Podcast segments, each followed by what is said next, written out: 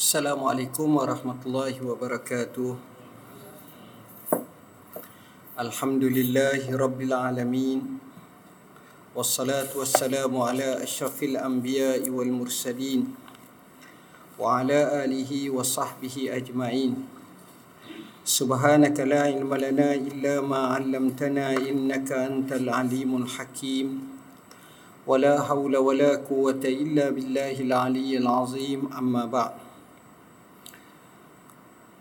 yang berusaha pengurusi masjid, pengurusi surau, jawatan kuasanya yang saya kasihi Tuan Imam, hadirin, hadirat, muslimin, muslimat yang dirahmati Allah. Kita masih lagi membincangkan daripada kitab Mukhtasar Minhaj Al-Qasidin yang dikaryakan oleh Al-Imam Al-Syekh Ahmad bin Abdul Rahman bin Qudamah Al-Maqdisi. Tajuk pada hari ini yang akan kita bincangkan adalah berkenaan dengan isu seterusnya iaitu sambungan daripada fadilat solat yang mana kita telah bincangkan sebahagian daripadanya. Antara lain kita nyatakan bahawa Solat itu mempunyai rukun, kewajibannya dan perkara yang sunat. Dan kita telah nyatakan bahawa ruh bagi solat itu adalah niat dan juga keikhlasan, khusyuk, hadirkan hati. Dan solat sebagaimana yang kita fahami terdapat kandungan dalamnya berkenaan dengan zikir munajat, perbuatan-perbuatan dan apabila seseorang itu tidak dapat melaksanakan dengan sebaik mungkin hal ini maka sebenarnya ia telah mengabaikan solat yang sepatutnya. Jadi tuan-tuan dan puan-puan yang dirahmati Allah, apa yang kita hendak bincang pada malam ni adalah lebih khusus lagi yang mana sepatutnya kita faham agar apa yang kita lakukan tentang solat ini bernilai, bermutu dan tinggi derajahnya.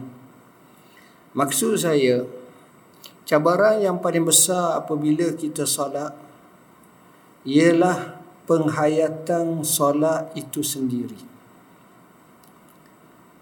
Kita masa kecil sebagaimana saya sebut kita lalai masa semayang.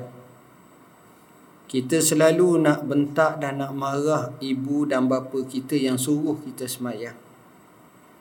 Bila mari besar sikit, kita rasa tak puas hati dengan cikgu, guru disiplin atau warden asrama yang suruh kita semayang. Bila besar lagi kita semayang, duduk mesti masa tu jiwa kita rasa merdeka dan kita pun tak berapa bersungguh semayang. Tambahan pula pada masa tu mula dah ada perasaan cinta. Bila masuk dalam jiwa kita cinta, semayang kadang-kadang dok gambar teringat ke kawan kita, gewe kita, apa yang kita minat tu. Lalai lagi. Begitulah dalam episod seterusnya apabila kita sudah belajar nak kerja cari peluang. Semuanya dalam episod hidup kita yang paling penting kau semayang, kau lalai. Itulah cabaran yang berlaku pada kita bila mana syaitan akan cuba lalaikan kita semayang. Artinya sampailah kita ni besar, kita kerja, lalai lagi. Kita ada anak, lalai lagi. Ada cucu, lalai lagi. Kita tak boleh nak fokus semayang kita. Semayang hanyalah 5 minit, 10 minit. Jarang kita tengok orang semayang 10 minit. 5 minit pun payah. Lebih-lebih lagi zaman kita ni profesional semua. Laju. Tapi kita tak boleh nak menghayati makna solat itu. Saya tuan-tuan minta maaf dalam hal ni. Sebenarnya saya ceramah pada diri saya. Bukan saya rasa apa yang berlaku pada diri saya sama jugalah dengan tuan-tuan walaupun saya tahu tuan-tuan hebat pada saya. Lebih kurang je. Kerana syaitan telah berkata, bila kita masuk saja semayang, uzkur kaza wa kaza. Mu ingat begiya, mu ingat begiya. Tadi kita semayang tu imam semayang. Kita lupa. Kita lalai tak boleh macam mana. Sebab semayang ni tuan-tuan, inilah cabaran. Lima minit sahaja kita tak dapat nak tumpu. Kita minat pasukan bola. Kita tengok betul-betul kita boleh menghayati 90 minit. Tuan-tuan tengoklah zaman dulu orang duduk dalam stadium. Main bola. Bukan orang duduk dalam stadium. Orang yang duduk di rumah main bola. Kena pula piala dunia. Pasukannya pasukan pilihannya. Masuk kepada final. Dia nak pergi tandah pun sama masa waktu rehat. Tuan-tuan faham? Dia ejah, dia tahan. Lebih-lebih lagi permainan yang menarik. Permainan yang menarik ni bola turun naik dekat gol semua. Alik ni gol dekat no gol, alik ni dekat no gol. Oh, oh tu menarik lah. Yang tu kadang-kadang kita dengar dulu sudah main tu tiga orang mati, lemah jatuh. Lepas kejut bola kalau. Mananya dia boleh tumpu. Sebab dia minat. Sebab dia tengok. Dan dia tak dengar. Dia boleh ingat betul-betul. Saya suka sangat tengok pengulas. Dia boleh ingat. Minit yang ke-23. Satu tandukan yang luar biasa. Minit yang ke-44. Ingat detail. Kenapa? Kerana dia aim. Dia tumpu. Dia target. Dia fokus. Tapi dalam ibadat Allahu Akbar lupa terus. Allahu Akbar kita lupa. Nikmat solat kita tak rasa. Lazzatus salah kita tak rasa. Alangkah baiknya kita fikir. Takkanlah umur aku 60, 40, 30, 50. Kita tak rasa mana. Saya sengaja contoh benda-benda zahir dulu. Supaya kita dekatkan. Minggu lepas. Amba pergi dengar orang ngaji belagu. Gaya hamba ni mudah je nak hak masa tarik tu sedap dengar. Hmm. Masa ngaji belagu tu mula-mula bayar tisikah tu sedap-sedap masa tarik tu Allah sedap sungguh dengar. Termasuklah sahibul fadilah al-fadil Dr. Anwar Hasi. Tuan-tuan. Rupa-rupanya walaupun puak-puak kurak tu, puak-puak kaki-kaki lagu tu dia seronok tapi rupa-rupanya orang yang seronok style saya ni, style kita ni, ramah. Ramah. Saya sehari je selepas pada tu, saya pergi ke TV Hijrah. Saya minta laporan. Biasanya dia ada. Dia panggil Nelson. Ataupun apa-apalah. Yang menjadi pengukur macam mana. Satu juta lebih. Luar biasa orang suka. Ini kita. Tapi kalau kaki lagu tu tuan-tuan, Allah. Dia suka. Siapa kadang-kadang dalam semayang tu bila tu imam lagu tu dengan mulut dia hmm, hmm, bunyi tu hak mana tinggi Allah. Jadi tu imam pun suka bersalah. Nak ceritanya sebab berlaku penhayatan. Kita tengok pula dalam bab lain. Bila mana minat orang politik contohnya. Saya selalu kadang-kadang temu tanya tidur ke apa. Bagi dia pukul dua tu awal awal lagi. Kita pukul sebelas setengah tu menguat empat belas kali dah. Kenapa kena seronok? Lebih-lebih lagi apabila ditajukkan temu regu pula lupa. Amba selalu masa kecil dulu kalau nak pergi ke ke bandar naik bah. Tapi tak banyak kali lah. Biasanya motosikal lah naik bah. Apa yang saya kagum di kampung kita ni akan ada gerai Pak De, Pak Ngah, Pak Lang yang duduk di Kedah. Air kopi O tu kita hala pergi ke pekan kita balik kita tengok masih setengah gelas tu lagi. Kalau dam haji tu 14 kali dah. Haji dam tu tak kita. Tak bergerak. Asyik. Asyik. Sebab dia suka. Semayang 5 minit. Apa masalah? Selalu ingat macam-macam. Dan peliknya, tengok iblis syaitan. Peliknya, jarang masa kita semayang, kita ingat satu benda je. Okey, dalam masa semayang ni aku teringat tentang surah Raudah Mukhlisi. Surah Raudah Mukhlisi. Dah, tak boleh. Mari sini, tah tah ke orang kapur. Ingat, dulu, kini, akan datang, nak beli, nak makan. Ingat.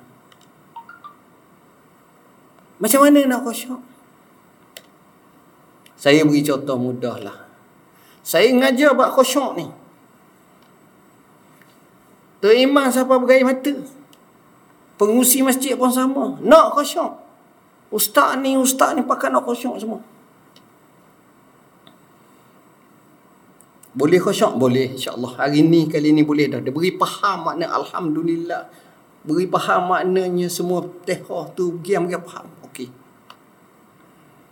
tiba-tiba saya kata kepada tuan-tuan ni kata je bukan sebenar sebab PKP tak boleh uh, saya kata insya-Allah tuan-tuan malam ni selepas mayang isyak ni saya nak jamu sekali. Eh, tapi jamu tak sedap balah mana. Saya nak jamu udang galoh. Udang galoh ni besar ni. Bukan tunjuk kecil atas ni bukan hak ni. Besar ni. Besar ni ni ni, ni. lengang. Minta maaf lah tak mahal. Lebih kurang dalam 85 sekilo. Saya rasa bolehlah untuk seorang dengan ramah ni dua ekor seorang dan saya tak cari jauh tempat yang saya cari ni adalah di Romping. Kedai jual udang galau special baru siapa tadi memang. Tuan-tuan dengar ni neteh hari Jadi masuk insyak tu im tu bila azan sudah azan tu qamat lalu. Sungguhnya.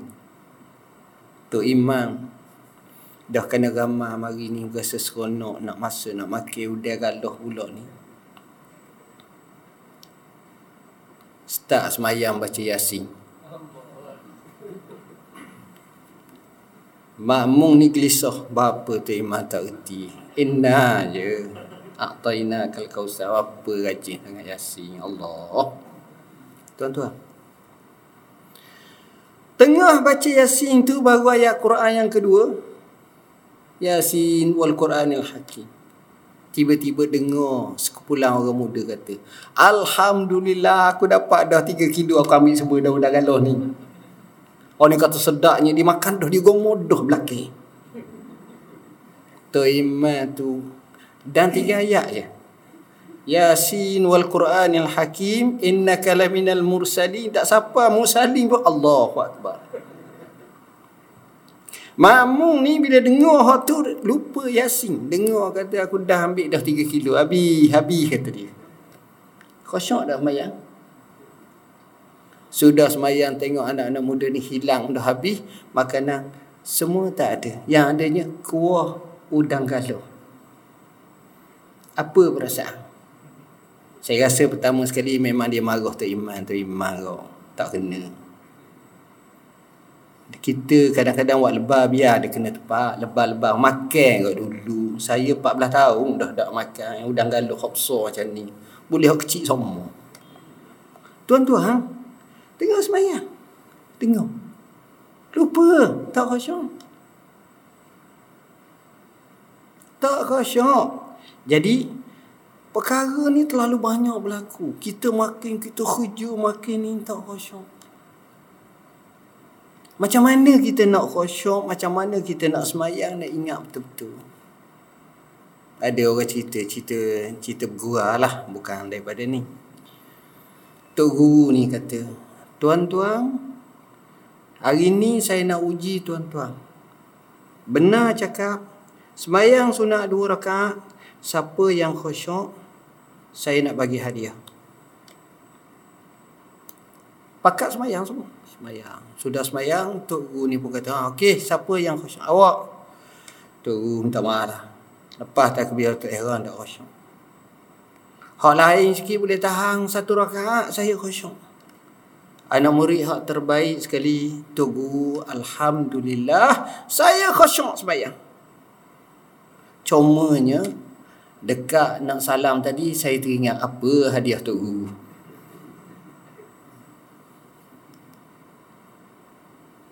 tu cuba nak buat maknanya perkara ni adalah amat-amat payah jadi di sini Pengarang sebut beberapa perkara bagaimana cara kita nak dapatkan seperti itu. Pertama, hadir hati sebagaimana yang kami nyatakan.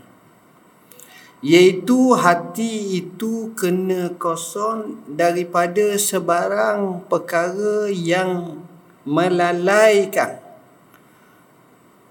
Caranya kena ada hemah. Apa makna hemah?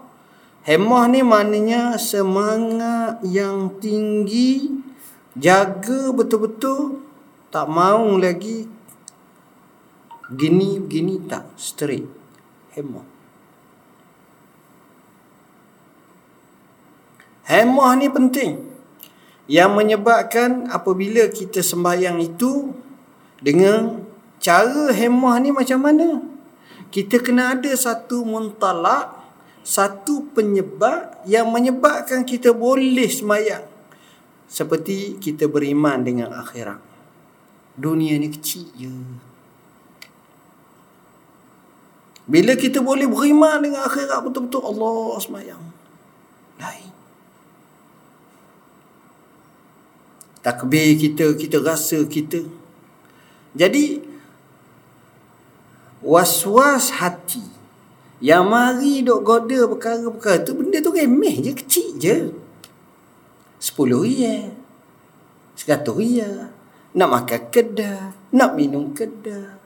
Nak pergi berkiam yang tepat. Benda yang remeh-remeh. Tapi hak tu yang menyebabkan kepala kita duk mikir, mikir, mikir. Rugi saya. Hati kita. Rugi kita. Sayang seribu kali sayang kalau kita biarkan macam tu. Jadi kita ni oleh kerana itu kita kena beristihad. Macam mana?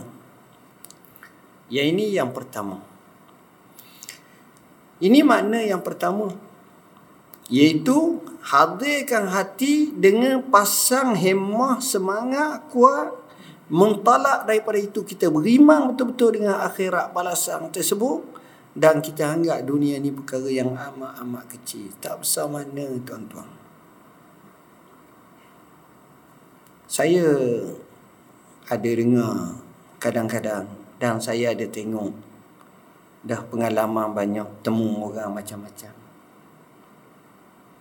Kadang-kadang bila kita temu orang kita tengok orang tu kita kata kaya, hebat tapi tak tenang kau.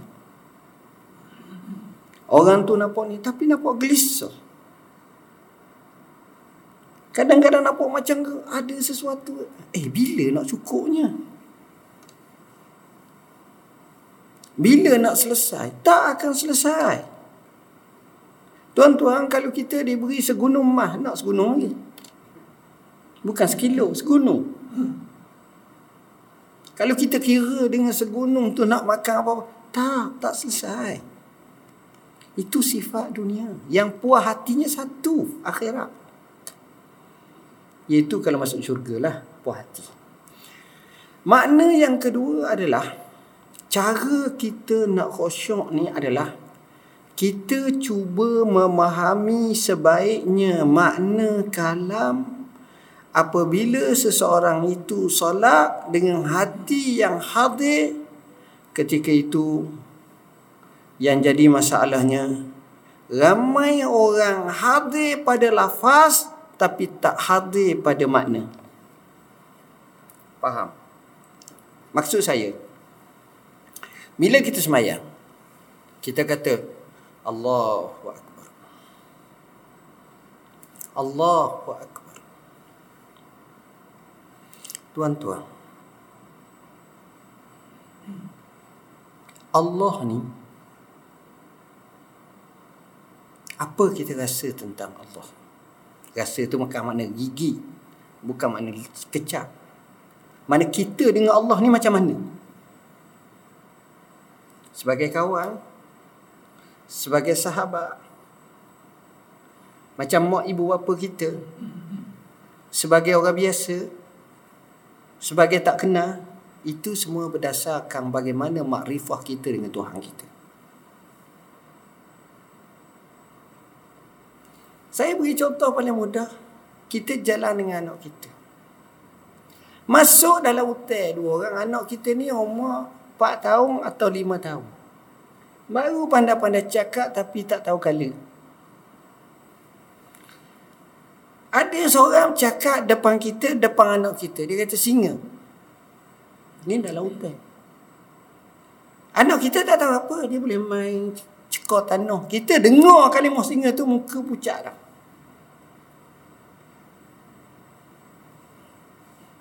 Itu belum tengok tapak kaki dia lagi. Itu boleh belum dengar dia ngaung lagi. Itu belum tengok lagi ekor dia ataupun kepala dia. Takut dah. Gum dah. Sebab kita kenal sini. Pala kita kata, pahaman kita kata, singa makan orang. Bahaya singa terekam. Tapi anak kita tahu tak? Sebutlah apa pun, dia tak tahu apa. Jadi, poin yang kedua yang kita nak katakan adalah, masalah yang berlaku adalah, bila kita salat, ada tiga kedudukan kita. Sebab ni saya cakap ni orang orang, orang Melayu lah. Kalau orang Arab tu lain lah. Orang Melayu. Ada tiga. Kita ambil yang pertama dulu. Takbir Allahu Akbar. Yang pertama, dia taklid je. Allahu Akbar, Allahu Akbar. Sekadar sebut Allahu Akbar. Maka dia sebut Allahu Akbar. Yang kedua, bila mana dia sebut Allahu Akbar, yang ini dia kata hadiran ma'al lafz hadir berserta. Setakat tu. Allah Maha Besar. Allah Akbar. Allah Maha Besar. Allah Akbar. Allah Maha Besar. Setakat tu. Jadi ini hak kedua. Tapi hak ketiga, dia bukan sekadar hadir dalam hati dia, tapi dia akan ingat kebesaran Allah itu, dia tahu Allah itu al-ma'bud. Tuhan yang wajib disembah. Sekarang dia bertembung menghadap Allah sebagaimana kita bincang Ali Zainal Abidin kata ilaman unaji siapa muka sebab dia semai dengan ada Allah. Bila dia ada Allah macam itu Allah Allah Tengok sahabat Nabi satu hari Nabi temu sahabat dia namanya Harisah. Kalau ada anak molek beri nama Harisah. Laki bukan perempuan. Ataupun cucu ke siapa dia nama Harisah. Nabi tanya dia, eh Harisah, kaifah asbahta? Hei Harisah, bagaimana keadaanmu ni pagi ni? Dia kata, asbahtu mu'minan haqqan ya Rasulullah saya ni alhamdulillah pagi ni beriman sungguh ya Allah. Allah kata ya Harisah, inna kulla shay'in haqiqah. Fama haqiqatu imanika? Sesungguhnya setiap sesuatu tu ada hakikat. Apa hakikat imanmu? Di sini ada beberapa jawapan. Salah satu jawapan dia kata, ni orang beriman. Kalau kita tanya, apa hakikat imanmu? Kita marah lalu, mu ingat aku kapi ke? Sebab kita tak tahu. Tapi bila Nabi tanya, kita tengok. Hakikat iman mengikut pandangan Harisah radhiyallahu an apa dia kata? Ka'anni ra'aitu arshi bariza. Seolah-olah aku nampak arash Tuhanku ini terpampang. Wow. Kita kalau lalu depan istana negara tengok ah, besarnya, hebatnya pintu gerbangnya. Tengok. Aku rasa, aku rasa seolah-olah dia bukan makna dia tengok, dia tengok ni benda tak nampak mana boleh tengok ni. Kani Ra'aitu arshi bariza. Tengok. Kalau orang dalam hati dia, dalam kepala dia, dalam ingatan dia macam tu, macam mana nak buat? Maksiat takut, tuan-tuan.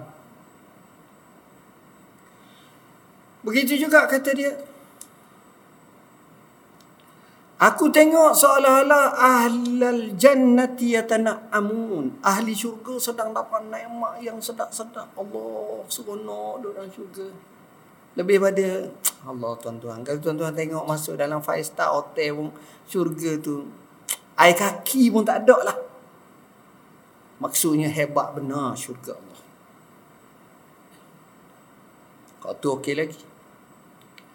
Dia jelmakan juga Seolah-olah aku tengok ahlan nar yatada wow. Mereka ni sedang penghuni neraka ni sedang bertempik dan meraung. Allah, kita jarang tengok orang tepik meraung.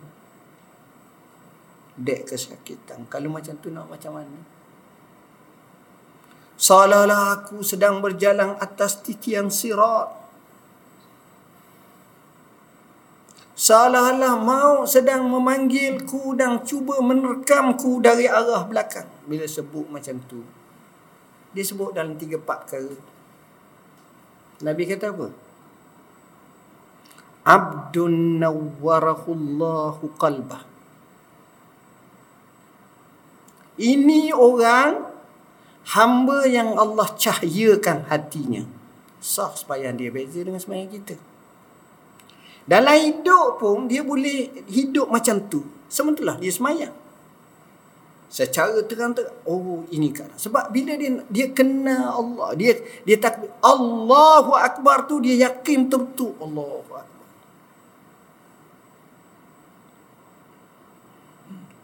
Allahu Akbar. Allah ni gapa dia tuan-tuan? Allah ni gapa? Kita jangan mudahnya Allah Tuhan kita. Tapi kita tak percaya balas mana. Kita tak percaya. Walaupun kita kata kita percaya. Yelah saya percaya lah Allah betul lah Allah. Sebab kefahaman. Tuan-tuan bayangkan. Bayangkan. Dalam setengah riwayat. Nabi tidur. Di kota Mekah. Sedang Nabi tidur. Datang seorang lelaki pergi ambil pedang letak atas muka Nabi. Kejut, hai Muhammad, man ya'simuka an sayfi haza. Wahai Muhammad, siapa yang boleh menyelamatkan kamu daripada pedang aku ni? Aku nak pedang. Nak libah dah tamu ni. Tapi pengecut kalau bunuh masa tidur ni, biar jaga dulu. Tuan-tuan ingat Nabi pergi melutut ke?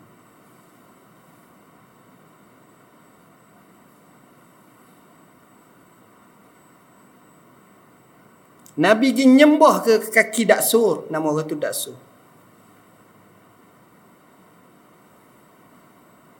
Ataupun Nabi pakai ilmu pertahan diri. Ngelik lepas tu kita kita rekam cekek kau. Tumbuk rusuk. Contohnya. Tak. Nabi jawab dengan yakin. Nabi kata Allah. Allah tu apa mana? Dalam keadaan pedang ada tangan orang. Dalam keadaan zahir boleh tetap, boleh tetap faham tak? Tapi boleh Nabi jawab Allah sebab Nabi yakin. Fa'alul lima yuri. Nabi yakin iza arada syai'an yakul lahu kun fayakun. Nabi yakin. Hak tu hak maha. Bila Allah jatuh pedang. Kita jadi wiri. Tapi kadang-kadang kita terlupa faham. Termasuk saya. Lah. La hawla wa la quwata illa billah. Tengok. Bila Nabi boleh. Nabi faham macam itu kita tengok. Bukan sekali. Itulah kehidupan Nabi. Nabi duduk dengan Abu Bakar. Dalam gua su, gua su ni tuan-tuan jangan ingat besar surah ni. Gua tu telur dua orang lebih sikit je dalam gua kecil. Atas pula berlubang. Orang kafir duduk naik ke atas. Bawah-bawah lah, ke depan, ke depan lah. Ke atas. Kata Abu Bakar, Wallahi, Lau ra'a ahaduhum tahta qaddamaihi la ra'ana. Demi Allah, kalau seorang tu tengok bawah kaki dia, mesti dia nampak kita. Tak payah mengendak. Tengok, nampak kepala. Apa kata Nabi kepada Abu Bakar? Apa kata Nabi kepada Abu Bakar? Nabi sedarkan Abu Bakar untuk naikkan kefahaman tentang Allah. Nabi kata apa? Ya Aba Bakrin ma zannuka ma ma zannuka nahnu bisnai. Wahai Abu Bakar, mu jangan sangka kita berdua. Allahu salisuhuma. Tengok. Allah salisuhuma. Allah. Hamba pengalaman banyak sangat tuan-tuan. Kalau boleh cuba nak cerita buku memori. Banyak. Tiap-tiap hari ada macam-macam orang tu. Orang kaya, orang miskin, artis, orang gila. Semua ada. Semua ada. Jadi seronok. Hari ni pemandu teksi. Temu. Ada seorang tu daripada Iraq. Ni masa saya jadi mufti. Mari. Dia seorang ulama. Dia cerita kat saya. Dia tunjuk dalam ni. Salah satu cerita yang saya ingat. Iraq ni suasana tak aman tuan. Bahaya. Kena attack, ambush, kena kidnap. Oh, tu yang mainlah kadang-kadang tu. Saya ha-, saya hantar dua orang sahabat pergi ke Iraq menjadi tetamu. Saya tak kadang-kadang dah saya hantar je. Kawan-kawan ada surat jemputan atau dia tu lah, pergi. Pergi tu iring dengan tu kereta polis pun gini jadi masuk dalam hotel tak boleh keluar jaga pula hirasah yang kuat. Oh yang main. Dia cerita satu malam dia selepas mayang isyak dia rasa lain di masjid seolah-olah ada satu kepungan daripada puak-puak penentang lah mindi syak ke apa sudah semayang orang keluar semua membalik. Dia rasa tak seronok ni bahaya ni dia duduk dalam masjid. Perkara pertama mereka putuskan elektrik ini matikan. Dia doa masjid. Kemudian mereka datang ramai-ramai tembok ambush dengan senapan selepas tembok lama tu mereka senyap nak tahu kalau bunyi mengaduh ke maknanya matilah gini gini gini senyap lalu mereka kata Syekh, keluarlah Syekh. Tak ada apa. Kami ni nak baik. Tak ada masalah apa. Keluarlah. Gini, gini, gini. Tak ada apa. Pas sudah dia tak keluar. Sampailah siang hari. Nak subuh. Mereka pun keluar. Saya tanya Syekh. Hang duduk mana? Dia kata masa tu Allah ilhamkan aku masuk dalam menara. Duduk dalam menara. Menara, menara kan dia. Saya tanya dia. Saya kata Syekh, masa mu duduk dalam menara, apa perasaanmu? Dia jawab, Wallahi, masa tu aku hanya teringat kisah Abu Bakar dengan dengan Rasulullah sallallahu alaihi wasallam yang mana dia ketika di di di dalam gua sur Itulah aku ingat dengan ayat izhuma fil ghar. Aku bergantung bulat-bulat kepada Allah. Tuan-tuan, bila kita faham macam tu, Bila kita takbir Allahu Akbar, kita rasa kebesaran Allah.